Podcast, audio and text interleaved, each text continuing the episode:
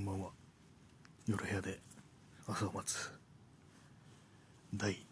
75回ですかね。始まりました。え今日はですねあの今今まで外に出てて夕方からねあの渋谷であるデモ行進に参加してでその後ちょっと久々にねこう会う友達と会ってきたっていうそういう感じですね。ちょっと変に変な日本語ですけども。久々に会う友達と会ってきたっていうね。まあでもなんかそれが一番しっくりくる表現だったんですよね自分の中では。まあ渋谷の街の様子はまあ、まあ、昨日も行ったんですけどもね。なんかもうここ最近しょっちゅう渋谷に行く用事があってなんか行ってしまってるんですけども。まあまあ人はいます。結構大雑把な感じですけども。まあまあ人がいてね。まあちょっと最近ここ1年ぐらいちょっと渋谷から足が離れてたっていうのもあってそんなにね街の様子をねじっくりは見てないんですけどもこれ、ま、この1年のね。だからまあひょっとしたらそんなに変わってないのかもしれないですけども自分から見せるとまあ少し減ってるっていうそういう感じですね、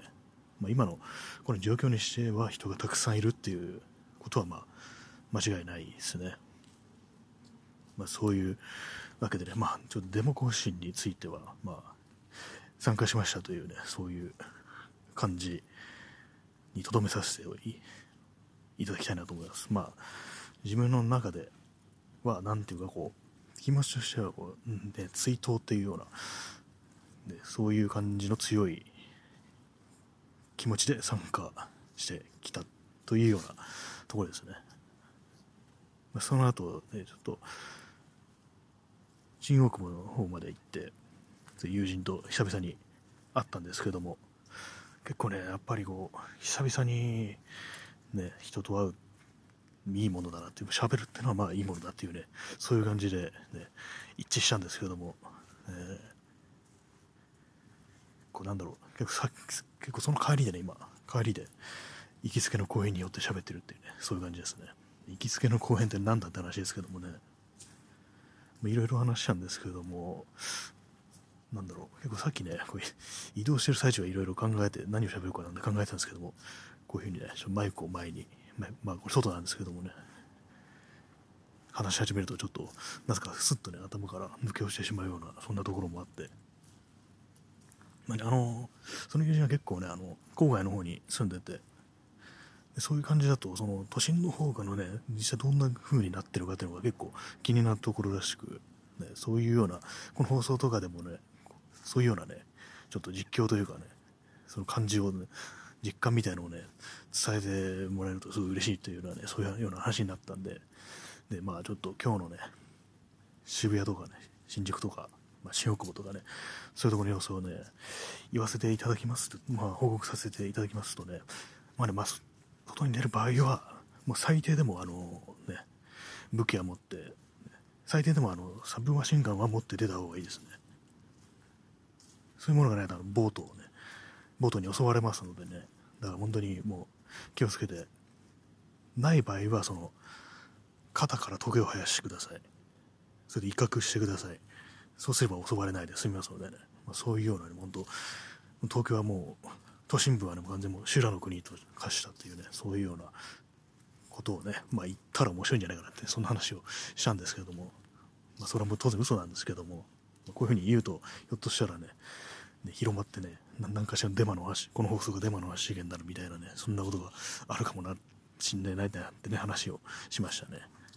実際ね、ちょっとどうかっていうと、まあ、まあまあ人はいるんですけども、この状況にしちゃまあまあ人がいるっていうのは間違いない。で、まあ、あと、多少は減ってるっていうのはね、平常時に比べると。で、それともう一つね、本当に一緒に歩いてて思ったんですけどもね、あの、なんかやっぱり若い人がすごくたくさんいるというか、まあ、歩いてる人が、大体もう若者っていうね、今日は、今日はね、そういう感じだったんですよ。これはね、結かなり、なんていうか、例年にない感じですね。今まではこのいろんな年齢層の人がね、そういう繁華街ってものにいたんですけども、まあ、日曜とはいえね、仕事帰りの人がそんなにはいないっていうこともあると思うんですけども、まあ、それにしても、ま、視界に入るのが全部若者っていうような感じでね、すごくなんか、平均年齢が、このその駅の中、構内とかのね、場のね、平均年齢、これかなり若いんじゃないかな、みたいなね、ことに気づいたんですよね。結構自分としては、今まで全然なんで気づかなかったんだろうっていう感じでね、としては今日たまたまなのかもしれないですけども、本当にもう目に入るのみんな若者って感じでね、ちょっとびっくりっていう思いましたね。やっぱりこう、年配の人がそういう繁華街への、まあ、出ることをさちょっと控えてるのかなみたいな風に思いますね。結構それね、この言葉を聞いて見てみると本当にそれをリアルに感じられるぐらいのね、本当に若者しかいないっていう感じでしたね。うん、ちょっとびっくりっていうところですね。でもあとは、そうですね、まあ、飲食店は入ってないんでね、ちょっとわかんないですけども、まあ、外歩いてる限り本当に若い人ばかりっていう、そういう感じです。結構あの、まあ、この放送ね、聞いてくださってる方は、まあ、いろんなところに、ね、住んでる人がいると思うんですけども、東京以外にもね、まあ、北海道の方とかね、うん、いろいろ、いろんなと、ね、地方に、日本のいろんなところとかね、と、そのアクセス解析を見ると、アメリカとね、オーストラリアからのね、アクセスもあってね、これはもしかしてあの海外から、海外在住で聞いてくれてる人がいるのかななんてね、思ったり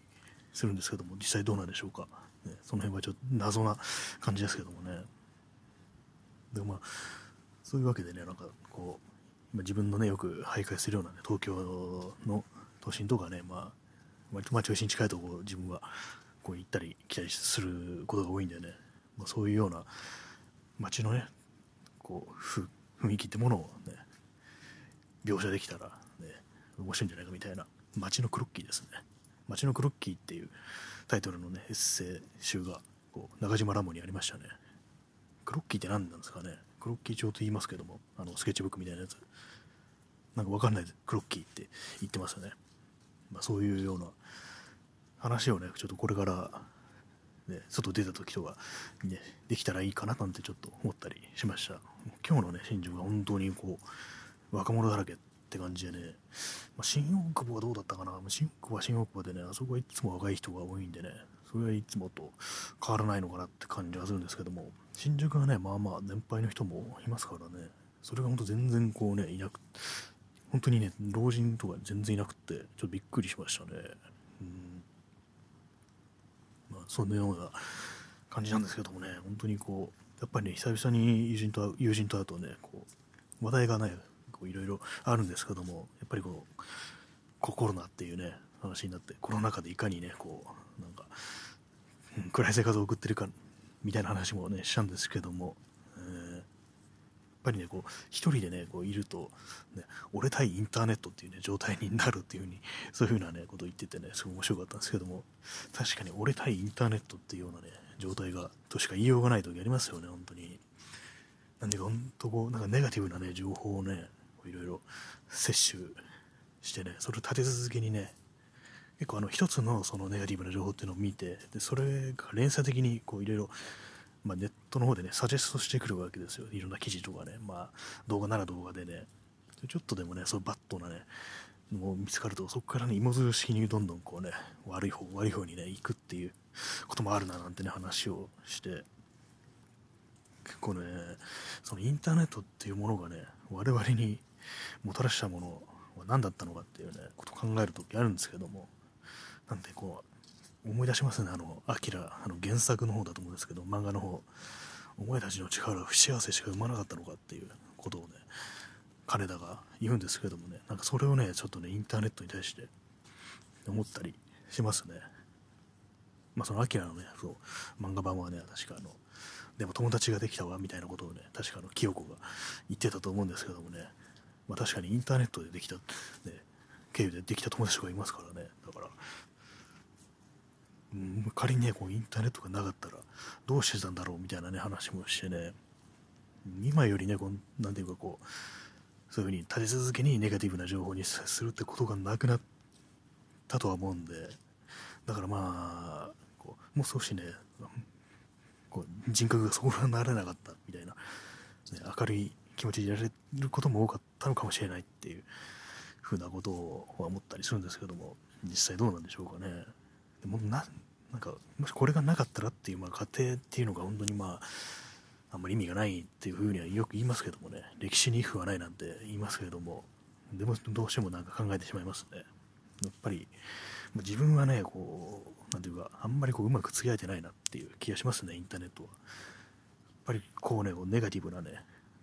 こう情報をね立て続けに摂取するってことが多くなってしまってるんでね。もう今日もね本当に今日ねあの夢がねなんか変な夢悪夢なのかなあれ。夢にね志村けんが出てきて。でもその志村けんの態度がねかなり良くなかったんですけども、まあ、個人の話話でななこんなこと言うのあれですけども志村けんとなんかちょっと若手芸人みたいな感じで、まあ、割とねそう年下のねこう若若いっつってもまあ30ぐらいかもしれないですけどもなんか今稲川淳二みたいな喋り方になりましたね。でまあそういうね、まあ、志村けんとその若手とでどっかねなんか志村けんの家みたいなとこに行くんですよ。家っつってもなんかね結構ね普通な感じでねなんか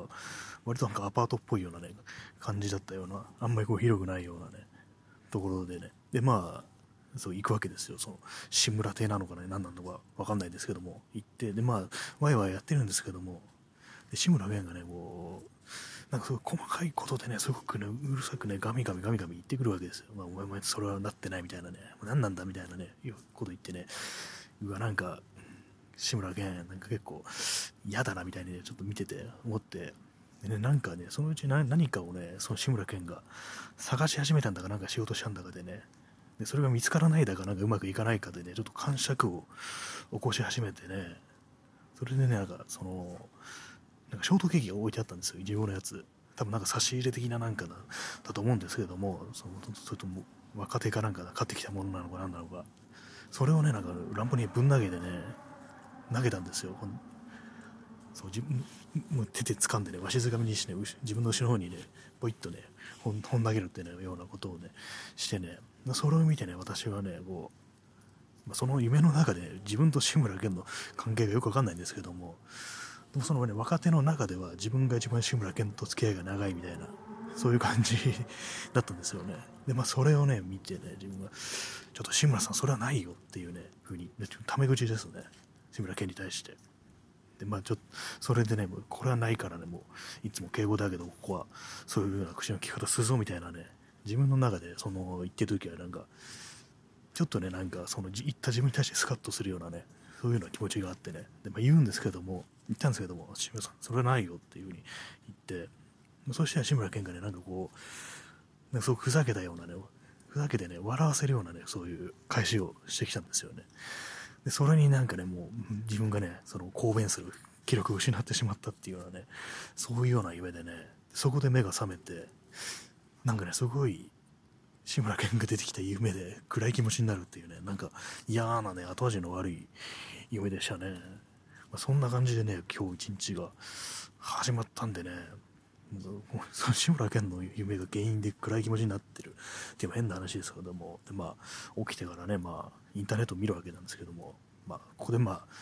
ね、そそこでまた悪いニュースをね、立て続けに摂取して、まあ、インター俺対インターネットっていうやつですよね。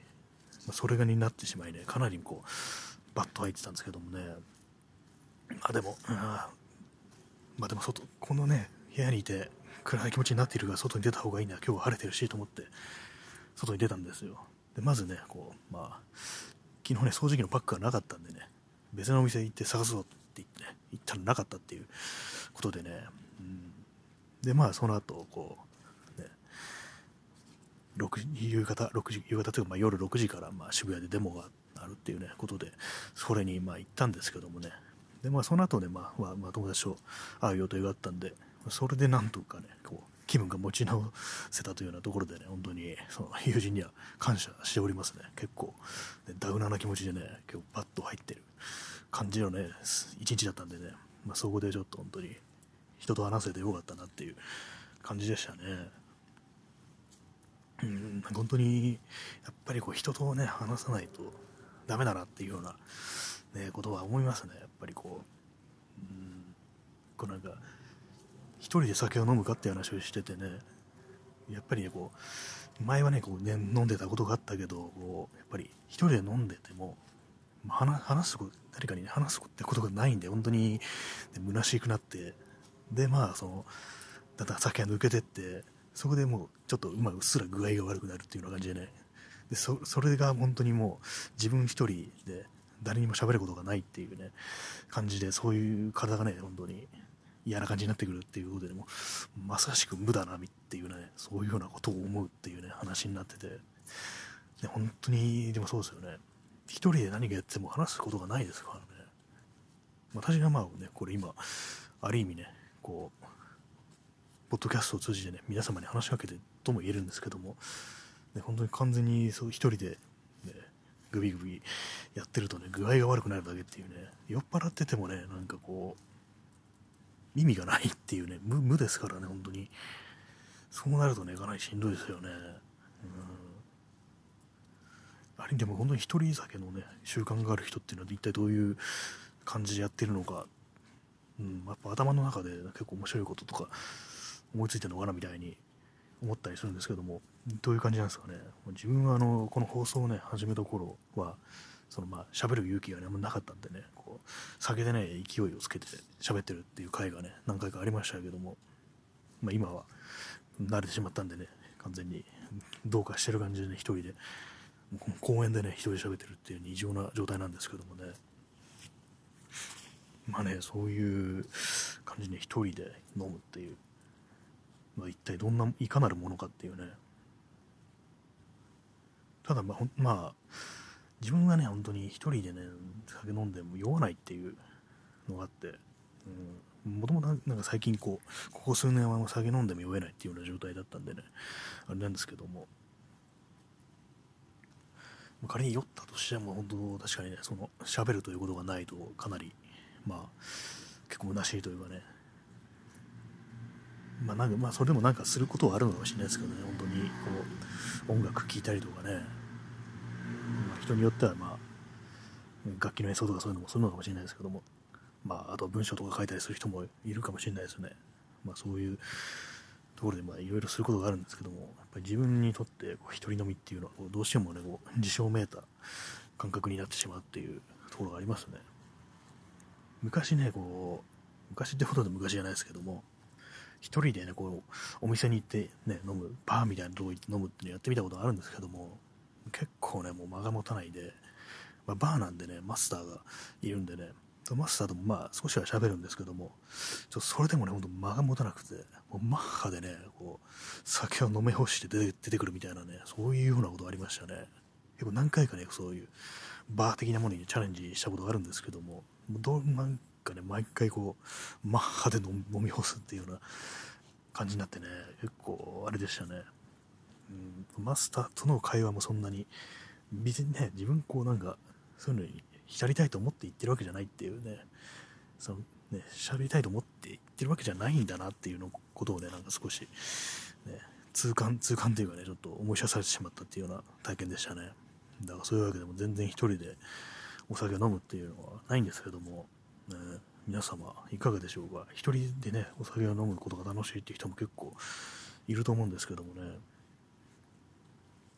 まあ単純にま体がふわっとしてくるとかねそういうのが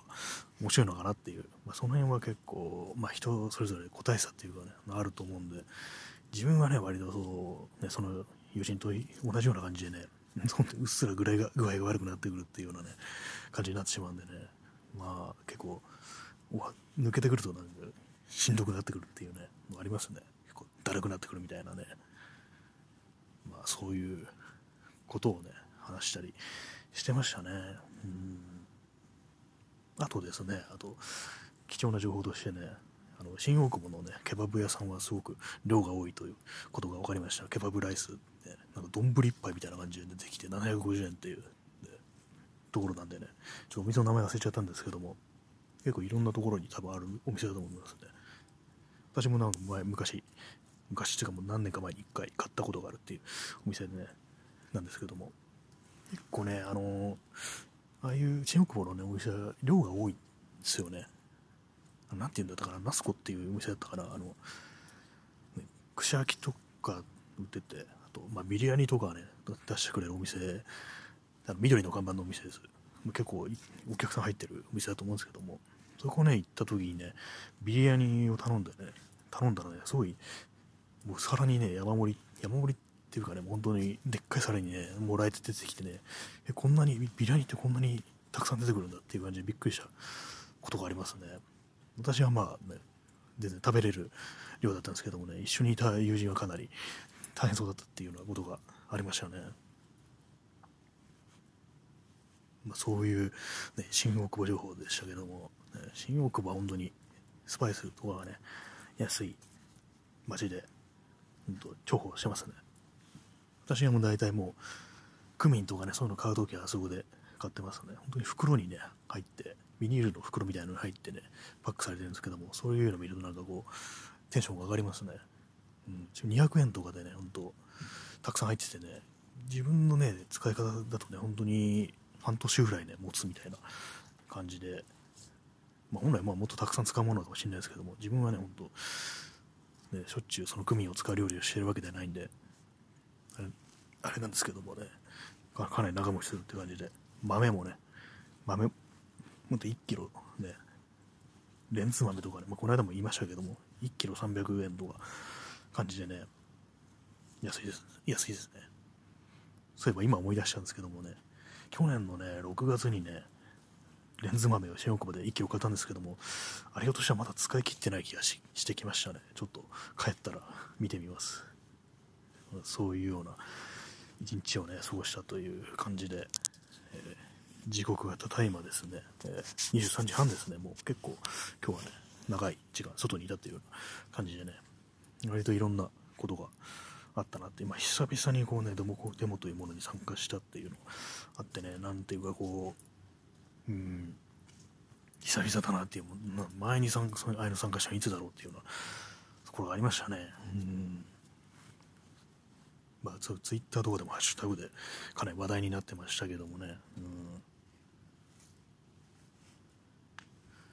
まあ、本日12月6日そのような、ね、過ごし方をしてたということでね、うん、でも、まあ、久々にね、この友人に会えたのは本当よよかったなっていう感じでね、人と話さなくてはという気持ちがね、ありましたね、本当に。うんなかなかね、こう、こういう状態になってくると、ね、逆にね、こう、人を誘うのもなんか少しちょっと腰が重くなるというかね、なんかなんか変な、そう、ちょっとね、卑屈な人間になってしまうところがあるんですよね、自分なんかは。みんな自分がこうわざわざねこう誘わなくても予定があるんじゃないかみたいなねそういう、ことをね思ってしまうっていうようなねちょっと悪い癖があってねそういうのをねそういう感じでどんどんバッと入っていくみたいなね良くない癖がありますね、まあ、そういう、ね、人間だとに声をかけてもらうっていうのがすごく大変ありがたいというような気持ちがありますね。まあ、うん、いろんないろいろねいろいろな方に対してそういうふうに、ね、声をかけてくれる方そう思いますね。本当に嬉しいことだと、え、そういうような感じで。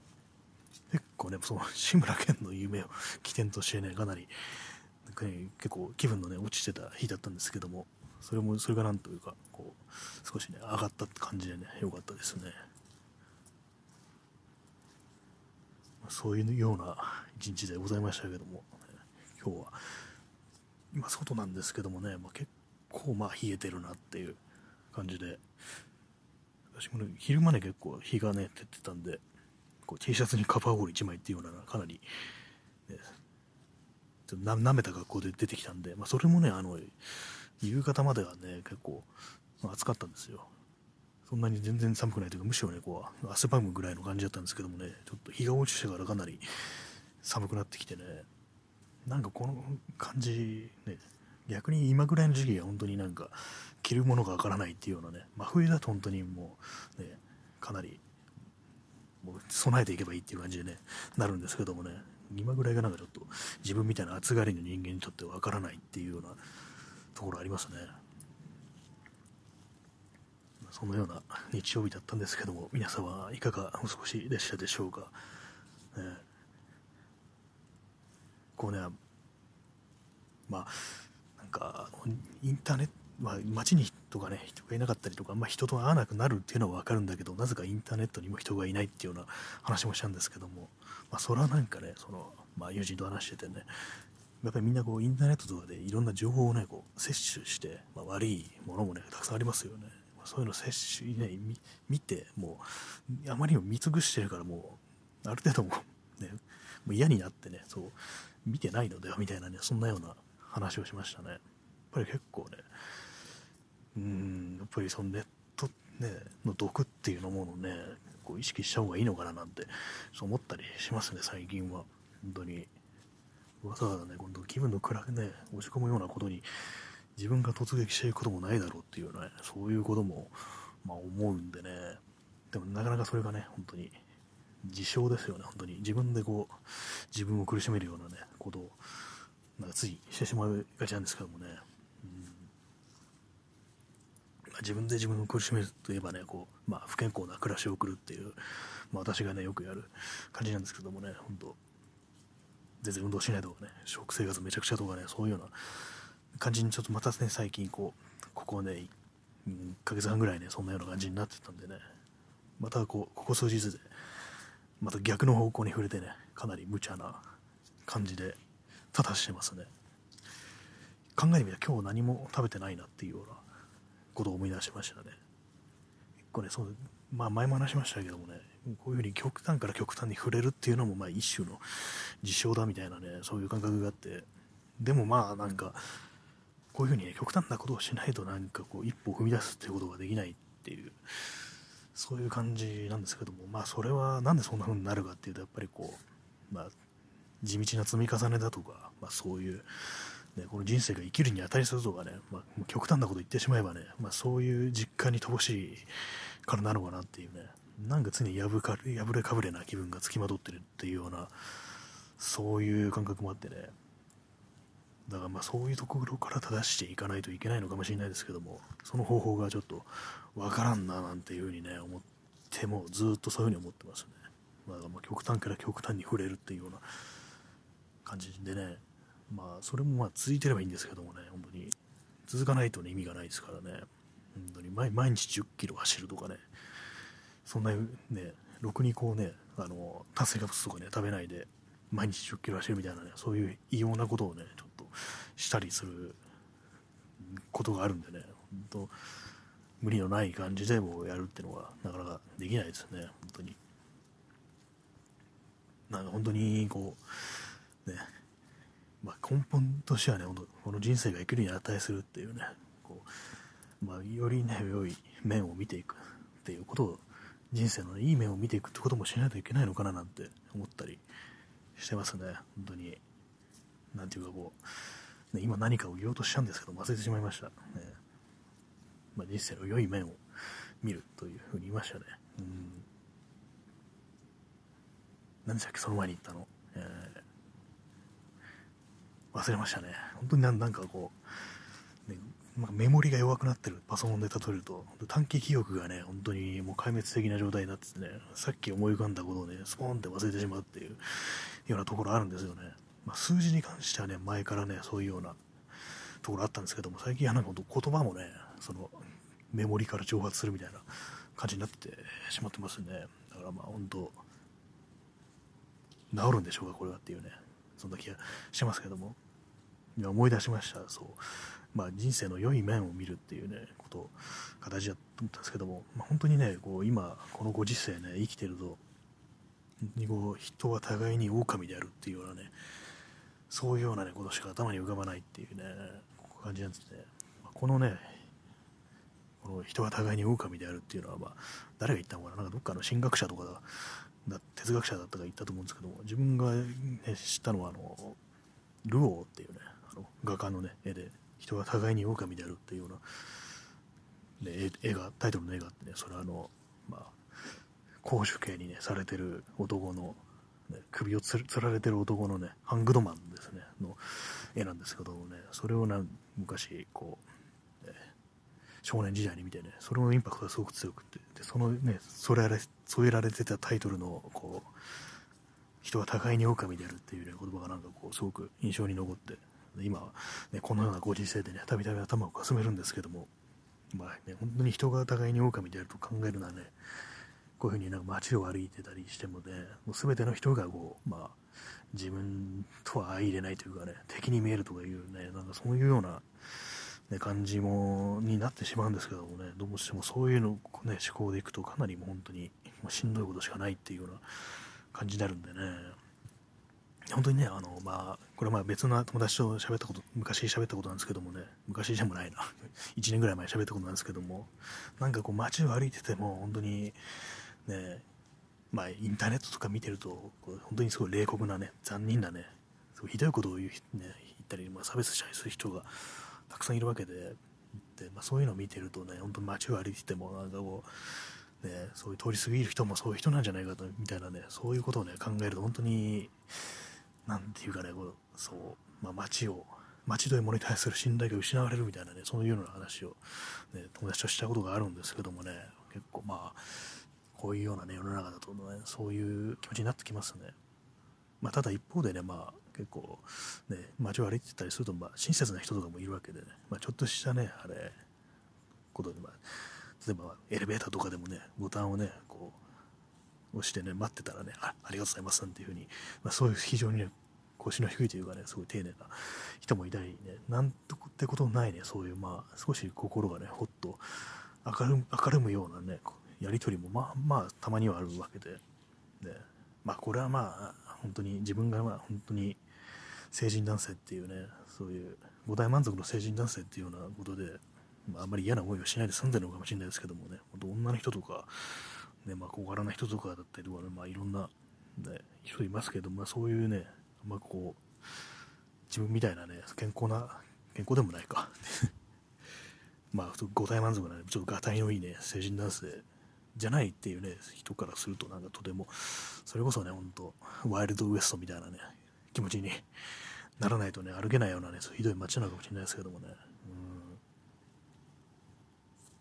うん、なんていうかこう、ね、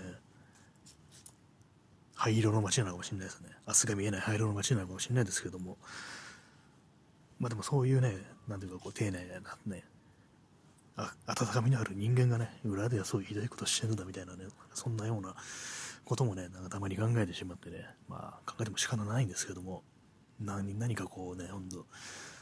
ね、ダークな方向ね、暗黒面にね、落ちてってしまいますね、なんかこう、何をしてでも。まあそういう、ころで少しでもね、明るいというかね、希望の持てるようなことを見つけたいというかね、まあ、この放送でもね、なんかそういうようなことを少しはね、話していきたいというか、少しも聞いてる人の気が楽になるような放送であればいいななんて思ったりそういうこともありますね、まあ、爆笑トーク100連発とまではいかなくてもね少しこう一日の終わりにねこう聞いて少しねほっとねするようなそういうのであったらいいなみたいな感じに思ってたりはしますね、実際どうなってるかわからないですけどもね。まあそういうわけで本日もかなりね今スマートフォンを左手に持って、ね、まあ、そこにマイク挿してね左手でホールドしてるね、今、録音してるんですけども、かなりもう冷え切ってね、こう、ちょっと感覚がなくなってきたんでね、ちょっとこの辺りでね、本日の放送を終わりたいと思います。結構長いですね、今日。まあ、人と会ったりね、いろいろ話したから、こう喋ることもたくさんあったなっていう感じでね、33分も喋ってしまいましたけども、ねまあ、そういうわけで本日はこの辺りで終了とさせていただきたいと思います。それでは皆様、どちら様も日の本戸締まりにご用心してお休みくださいそれではさようなら